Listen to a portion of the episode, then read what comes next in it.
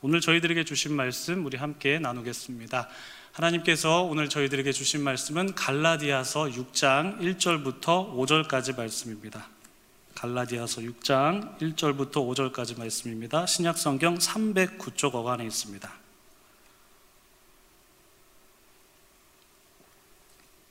신약 성경 309쪽 어간에 있는 갈라디아서 6장 1절부터 5절까지 말씀을 저와 여러분이 한 절씩 교독하시고요. 마지막 절은 함께 봉독하시겠습니다.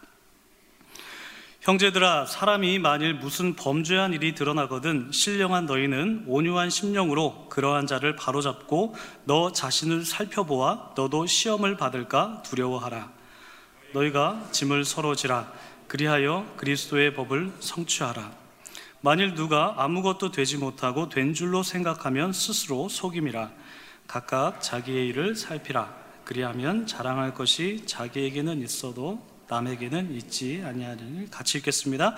각각 자기의 짐을 질 것이라. 아멘.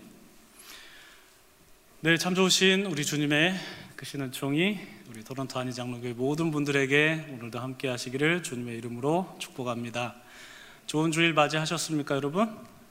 네, 감사합니다. 언제나 항상 하나님의 은혜 가운데에 영육 간에 강건하신 우리 성도님들 한 분 한 분 다 되시기를 주님의 이름으로 소망합니다. 여러분 혹시 기차 타시는 거 좋아하십니까? 좋아하세요? 언제 한번 기차 타러 갈까요, 그러면? 네. 저는 어릴 적에 기차에 대한 로망이 좀 있었습니다. 아, 기차를 한 번도 안 타봤을 때 이 기차를 타면 어떨까라는 그런 막연한 생각에서 이제 기체, 기차에 대한 로망이 좀 생기지 않았을까라는 생각을 해보는데요. 그러던 어느 날 어, 기차를 타게 되었습니다. 어, 제가 처음 탄 기차는 아마 정확하게 기억은 안 나는데 아마 통일호였었던 것 같습니다. 여러분 통일호 아십니까? 야, 역시 1부 때보다 목소리가 적으시네요. 통일호는 지금은 없는 아주 옛날 아, 기차, 완행열차였습니다. 제가 어릴 때 어, 기차의 등급이 있었는데 제일 좋은 기차는 어, 새마을호라는 기차였고요. 그 다음이 무궁화호, 그 다음이 통일호. 혹시 비둘기호라고 아세요? 비둘기호도 있었더라고요. 이거 아시는 분은 정말 옛날 분. 네. 이렇게 있었습니다. 어, 이 통일호와 비둘기호는 뭐 지금은 찾아볼 수 없는 기차인데 어, 그럼에도 제가 어린 시절에 제, 저에게 있어서도 이 통일호는 굉장히 매력적인 기차였습니다. 제가 처음 이 통일호라는 기차를 탔을 때 인상적이었던 것은 기차가 철로를 지날 때 나는 그 소리, 그 이제 기차 안에서 들었을 때 그 소리가 굉장히 좀 매력적이더라고요. 툭, 툭 이런 소리 있잖아요. 네. 그 소리가 안에서 들었을 때 뭔가 계속 반복적으로 돼서 박자도 세고 그 소리가 굉장히 좋았던 생각이 드는데 그리고 또 한 가지 인상적이었던 것은 이 기차가 이 자동차와 승차감이 좀 다르다였다는 것입니다. 쫙 흘러가는 그 느낌이 굉장히 좋았습니다. 그리고 한 가지 또 놀랐던 것은 기차의 좌석 방향을 조정할 수 있던 것이 이제 굉장히 좀 신기했습니다. 기차가 달리고 있는 방향을 보고 앉아 있을 수도 있고요. 정방향이죠. 그리고 가는 방향을 등진 채로 이렇게 앉아 갈 수도 있었습니다. 역방향으로 갈 수도 있었죠. 여러분은 어떤 방향을 선호하셨습니까? 어떤 방향 선호하세요? 정방향? 가는 방향? 선호하세요? 아니면 뒤로 가는 거 선호하십니까? 저 같은 경우에는 뒤로 가면은 항상 좀 멀미가 나가지고 제가 웬만하면 멀미 안 하는데 뒤로 가면 멀미해서 저는 정방향을 선호했습니다. 제가 이렇게 오늘 설교를 시작하면서 기차에 대한 이야기를 하는 것은 어, 시간에 대한 얘기를 여러분들과 함께 좀 나눠보면 좋겠다 싶어서 비유적으로 이 기차에 대해서 좀 말씀을 드렸습니다. 여러분, 기차가 출발역에서 시작해서 종착역까지 가는 것처럼 우리의 삶도 출생이라는 시간으로 시작해서 죽음이라는 시간으로 다다르게 됩니다. 그리고 내가 기차를 세우고 싶어도 세울 수 없는 것처럼 시간이라는 기차도 우리의 의지대로 멈출 수 없다라는 것입니다.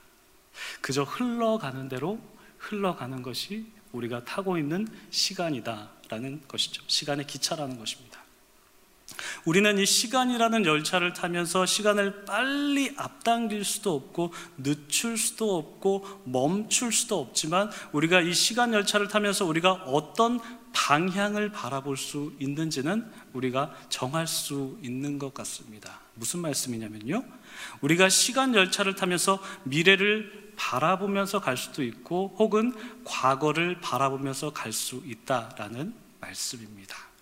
즉, 앞으로 다가올 새로운 풍경을 기대하는 마음으로 달리는 열차와 같은 방향을 바라볼 수 있는 것처럼 우리는 우리의 미래에 어떤 일이 다가올지 기대하는 마음으로 흘러가는 시간, 그 시간의 방향과 똑같은 방향으로 삶을 살아갈 수 있습니다.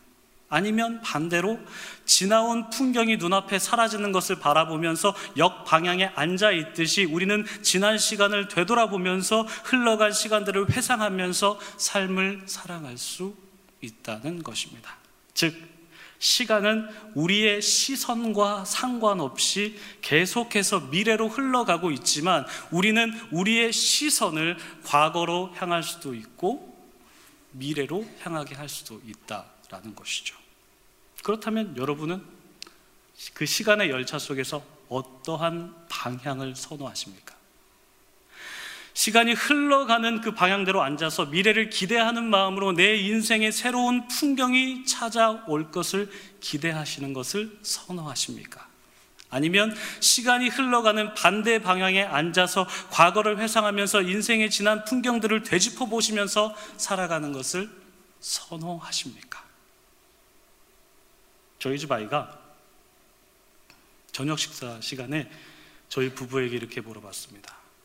엄마 아빠, 엄마 아빠는 과거로 되돌아가고 싶어? 아니면 미래로 가고 싶어?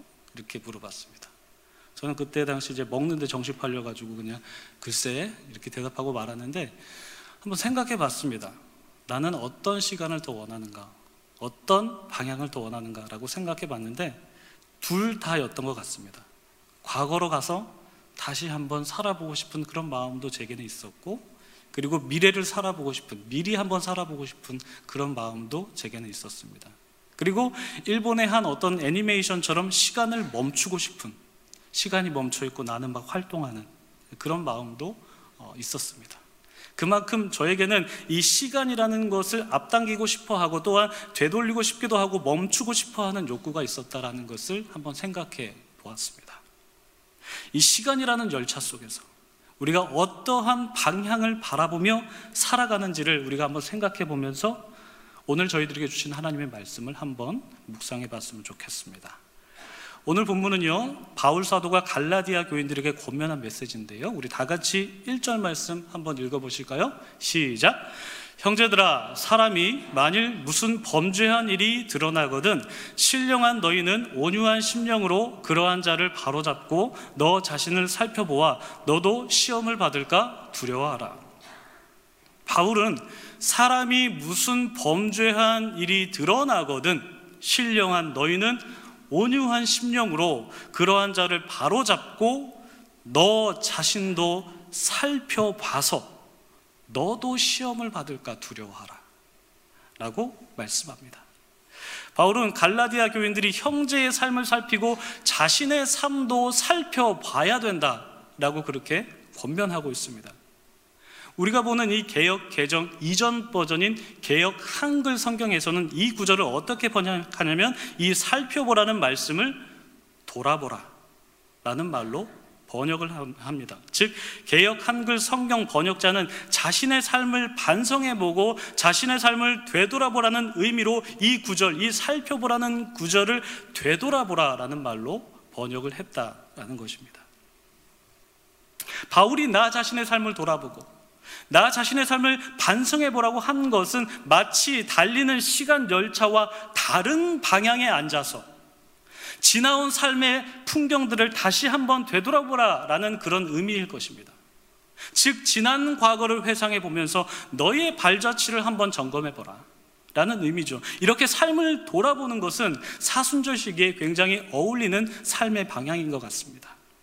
왜냐하면 사순절은 예수 그리스도의 고난을 묵상하면서 그 고난에 동참하고 또한 회개에 이르는 것인데 이 회개라는 것은 자신의 삶을 되돌아보면서 하나님께 자신의 삶을 돌이키는 것이기 때문입니다. 그래서 회개는 시간 열차가 가는 방향과 반대 방향에 앉아서 과거를 바라보는 것이라고 할 수가 있다라는 것이죠.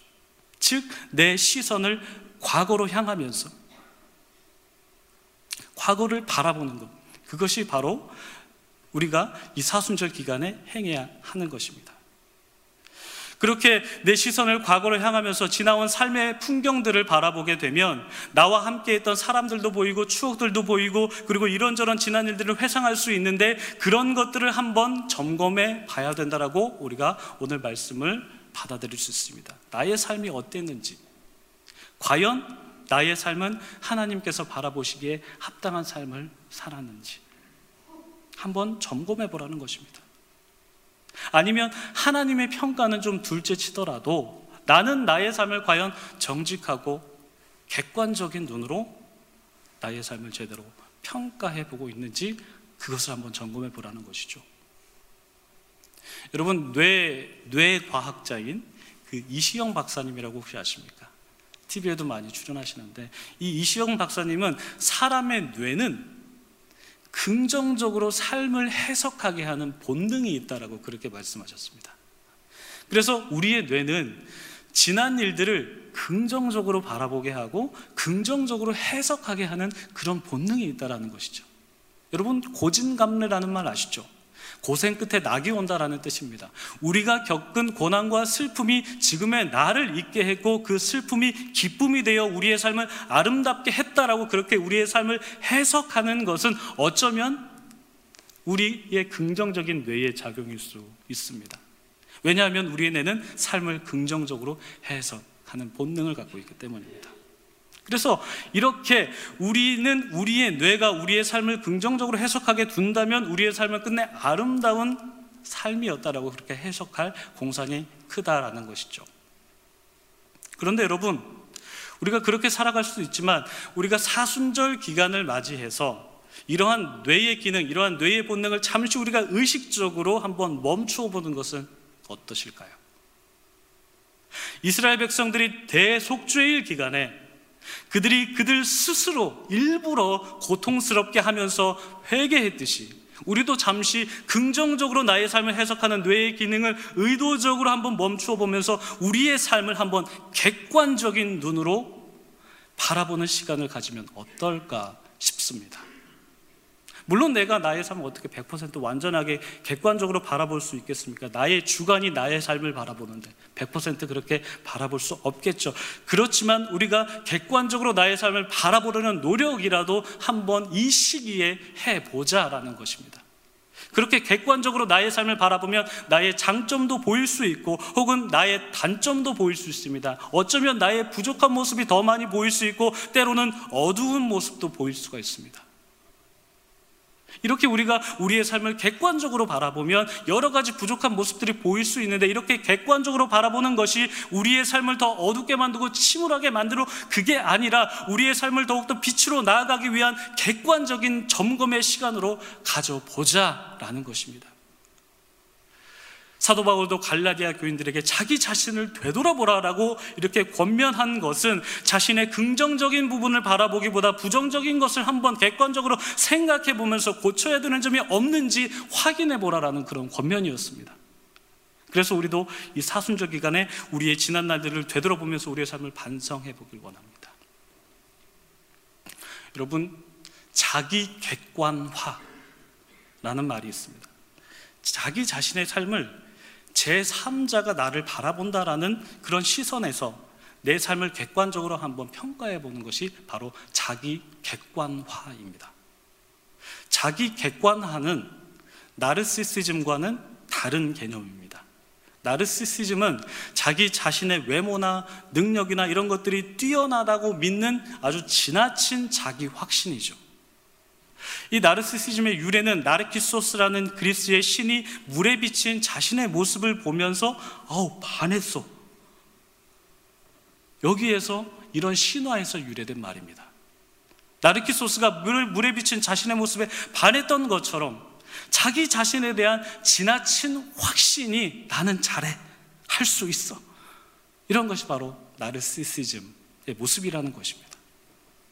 모든 사람에게는 어느 정도의 나르시시즘이 있습니다. 특히 남자들 같은 경우에 아무리 내가 객관적으로 다른 사람들이 나를 못생겼다고 평가받는 그런 사람이라고 하더라도 내가 세수하고 내 얼굴을 딱 바라봤을 때 괜찮은데? 이렇게 한 번쯤 생각해 보셨을 거예요. 그죠? 남성분들, 혹시 아닌 분들은 자기 발을 머리 위로 한번 들어보십시오. 역시 다 한 번쯤은 그렇게 생각해 보셨을 것입니다. 이것이 바로 나르시시즘의 아주 작은 부분이다라고 할 수 있습니다. 그런데 자기 객관화는 이러한 나르시시즘과는 반대되는 개념이라고 할 수 있습니다. 비유하자면 내가 아무리 세수를 해도 100번 고쳐해도 백골이 진토되고 넋이되고 계속 세수를 해도 못생긴 내 얼굴은 그냥 못생긴 거야 라고 평가하는 것이 바로 자기 객관화라고 할 수 있습니다. 우스갯소리를 그냥 드리는 말씀입니다. 예. 자기 객관화가 바로 이런 종류의 것이다라는 것입니다. 자기 객관화는 우리의 삶에서 바로 나르시시즘을 최대한 걷어내고 나 자신을 객관적으로 바라보면서 자기 자신에 대한 보다 깊은 이해를 시도하는 태도입니다. 이러한 자기 객관화는 자기 자신의 외모나 능력에 의해서 그렇게 그 영역에 국한되는 것이 아니라 우리의 신앙 생활에서도 적용할 수가 있습니다.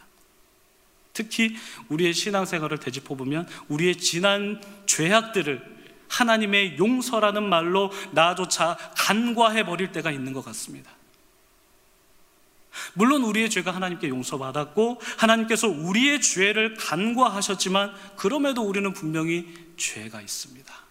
지난 죄도 있습니다. 신앙적인 자기 객관화는 바로 그 죄를 있는 그대로 직시하라는 것입니다. 해석하지 말고 좋게 해석하지 말고 너가 진 죄를 그대로 바라봐라 라는 것이죠. 그렇게 바라보는 것에서 멈추지 말고 그 죄를 짓지 않도록 또한 노력해야 된다는 것도 의미합니다.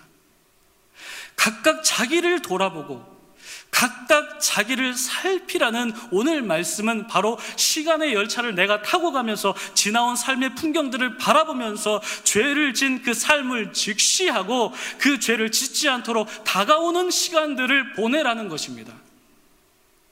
죄로 얼룩진 나의 삶이 흘러갔다고 해서 그 과거의 내가 내가 아닙니까? 그 과거의 나도 나죠. 그 과거의 나도 나이기에 과거의 죄를 지었던 나는 현재에도 그 죄의 씨앗을 갖고 있을 수 있습니다. 그래서 바울은 각자 자기 자신을 살펴야 된다. 각자 자기 자신을 살펴야 된다. 자기 자신을 돌아봐야 된다라고 권면하고 있는 것입니다. 오늘 본문의 맥락을 좀 더 살펴볼까요? 오늘 본문은 전장인 6, 6장 전인 5장 16절 이하부터 우리가 함께 보시면 사도 바울이 자기 자신을 살펴야 된다라는 그 말씀을 한 배경에 대해서 나오고 있습니다. 이 배경 속에서 우리는 갈라디아 교회의 문제점을 확인해 볼 수가 있는데 이 갈라디아 교회는 문제가 많은 교회였습니다. 그래서 바울은 갈라디아 교인들을 꾸중하면서 말씀을 적고 있는데 바울이 그들을 꾸중한 이유 중에 하나가 바로 그들이 육체의 삶을 살았다는 것입니다. 5장 19절부터 21절까지 말씀. 여러분 잘 보이시나요? 뒤에 계신 분들 잘 보이세요? 한번 읽어보도록 하겠습니다. 시작. 육체의 일은 분명하니 곧 음행과 더러운 것과 호색과 우상숭배와 주술과 원수 맺는 것과 분쟁과 시기와 분냄과 당 짓는 것과 분열함과 이단과 투기와 술 취함과 방탕함과 또 그와 같은 것들이라 전에 너희에게 경계한 것 같이 경계하노니 이런 일을 하는 자들은 하나님의 나라를 유업으로 받지 못할 것이요 바울이 갈라디아 교인들에게 말한 그 육체의 일은 음행과 더러운 것과 호색과 무엇입니까? 즉 성적인 죄악입니다. 그리고 우상 숭배와 주술이죠. 다른 신을 믿는 것입니다. 또한 원수 맺는 것, 분쟁하는 것, 시기하는 것, 분내는 것, 당 짓는 것, 분열하는 것, 이다. 여기서의 이단은 어떤 뭐 신천지와 같은 종교적인 이단을 말하는 것이 아니라 분파를 만드는 것을 의미합니다. 또한 투기와 술 취함과 방탕함과 같은 것들, 즉 향락에 빠진 것을 의미합니다. 즉 갈라디아 교인들은 이러한 죄악에 노출되어 있었습니다. 성적으로 타락해 있었고 우상 숭배를 하는 죄악을 범했고 사람들 사이에서 원수 맺고 분쟁하고 시기하고 화내고 하는 모습을 보였습니다. 그래서 분열하고 그래서 분파를 만들었습니다. 그래서 바울은 갈라디아 교인들에게 그러한 육체의 일을 버리라 라고 말씀하고 24절에서 이렇게 말씀합니다. 함께 읽겠습니다. 시작. 그리스도 예수의 사람들은 육체와 함께 그 정욕과 탐심을 십자가에 못 박았느니라 한 번 더 읽겠습니다. 시작. 그리스도 예수의 사람들은 육체와 함께 그 정욕과 탐심을 십자가에 못 박았느니라. 그리스도 예수의 사람들은 자신의 육체와 함께 자신이 과거 행했던 정욕들 그리고 탐심을 십자가에 못 박은 사람이다라고 바울은 선포합니다. 아주 강렬하게 선포합니다. 단호하게 선포합니다. 분명하게 선포합니다. 다시 말해서 무슨 말씀입니까? 그리스도인들은 자신의 삶을 되돌아보면서 자기에게 있었던 정욕들, 탐심들, 그러한 것들을 십자가에 못 박으면서 시간의 열차를 타면서 앞으로 펼쳐질 인생의 풍경을 아름답게 꾸미는 사람이다. 라는 의미입니다. 이렇게 자신에게 펼쳐질 풍경을 아름답게 하기 위해서 제일 먼저 선행되어야 되는 것이 무엇이냐면 바로 시간이 흘러가는 미래로 흘러가는 그것의 반대 방향을 바라보면서 자신이 지나온 풍경들 그 삶의 풍경들을 바라봐야 된다라는 것입니다. 그 인생의 풍경을 바라보면서 잘못된 점은 없는지 내가 욕망에 너무 치우친 삶을 살았던 것은 아니었는지 때로는 분노에 휩싸여서 나의 이웃의 관계를 망친 적은 없었는지 자신의 삶을 되돌아봐야 된다라고 그렇게 말씀하는 것입니다. 시간의 열차가 지나가면 내 인생의 풍경들이 내 시선에서 점점 점점 점점 멀어지기 때문에 시간이 더 흐르기 전에 우리는 나의 삶의 방향을 시간의 반대 방향에 서서 내 삶을 점검해 보고 자기 자신을 살펴야 된다는 것이죠. 여러분, 대한민국 철학자의 아버지라고 불리는 연세대학교 명예교수님이신 김형석 교수님은 한 책에서 인간이 가지고 있는 소유에 대해서 이렇게 말씀하셨습니다. 소유에는 한계가 있다. 물질적인 소유로 행복감을 누리는 것은 분명히 한계가 있다. 정신적인 것도 마찬가지다. 사람은 물질적인 것이나 정신적인 것을 소유하기보다도 사람은 자기의 인격을 완성하는 데 목적을 둬야 된다. 그래야 행복하다. 그 인격을 완성하는 방법은 두 가지다. 첫 번째는 자기에게 성실하는 것이고 두 번째는 타인을 사랑하는 것이다. 자기 자신에게 성실하다라는 것의 의미는 자신의 삶을 성찰하면서 완성된 인격을 위해서 스스로를 높여가는 과정이다. 이 김영석 교수님은 아주 독실한 기독교 신자로도 유명하신데요. 저는 이 말씀을 개인적으로 보면서 해석하기를 교수님께서 말씀하신 이 자기 인격을 완성하는 것은 결국 그리스도를 닮아가는 것이라고 생각이 듭니다. 그리고 그렇게 예수 그리스도를 닮아가기 위해서는 반드시 자기 자신에게 성실해야 되는데 그 성실의 의미는 바로 자기 자신을 성찰해야 된다는 것이죠. 아리스토텔레스는 좋은 삶이라는 것은 관조하는 삶이다 이렇게 말했습니다. 즉 자신의 삶을 고요하게 돌아보는 것이 관조하는 삶인데 그것이 바로 좋은 삶이다라고 말했다는 것이죠. 우리는 이렇게 자기 자신을 돌아보기 위해서는 아주 고요한 환경이 여러분 때로는 필요합니다. 관조할 수 있도록 바쁘고 분주하다 보면 내 삶을 돌아볼 수가 없어요. 그래서 반드시 고요함 속에서 나를 돌아보는 시간이 정말 필요합니다. 예수님께서도 공생의 기간 동안 정말 바쁘게 사역하셨는데 항상 빼놓지 않은 것은 감람산에 올라가셔서 혼자 기도하는 시간 반드시 확보하셨습니다. 사도 바울도 하루빨리 지금 구제 헌금 들고 지금 예루살렘 교회 그 힘들어하는 교회로 찾아가야 됐음에도 불구하고 오히려 천천히 혼자 걸어가는 시간을 택했습니다. 하나님과 독대하기 위해서 자신을 바라보면서 그래서 혼자 자기 자신을 바라보고 혼자 하나님과 독대하는 시간을 갖는 것이 상당히 중요합니다. 도종환 시인도 고요한 물이라는 시에서 어, 다음과 같이 자아성찰의 중요성을 말하고 있습니다. 고요한 물, 도종환. 고요한 물이라야 고요한 얼굴이 비추인다. 흐르는 물에는 흐르는 모습만 보인다. 굽이치는 물줄기에는 굽이치는 마음이 나타난다. 당신도 가끔은 고요한 얼굴을 만나는가? 고요한 물 앞에 멈추어 가끔은 깊어지는가? 여러분, 잔잔한 물가여야 자기 얼굴을 바라볼 수 있습니다. 자기 얼굴을 바라보는 것은 곧 자기를 성찰하는 행위를 의미합니다. 여러분, 자기가 자기 자신을 바라볼 때 어떤 마음이 들겠습니까? 내가 내 자신을 바라볼 때 어떤 마음이 들까요? 여러 가지 마음이 들 수 있습니다. 윤동주 시인은 자화상이라는 시에서 자신의 얼굴을 들여다보면서 미운 감정이 들기도 했고, 그러면서 가여운 마음이 들기도 했고, 또 다시 미운 마음이 들기도 했고, 그러다가 이내 그리운 마음이 들었다라고 자화상이라는 시에서 그렇게 말을 하고 있습니다.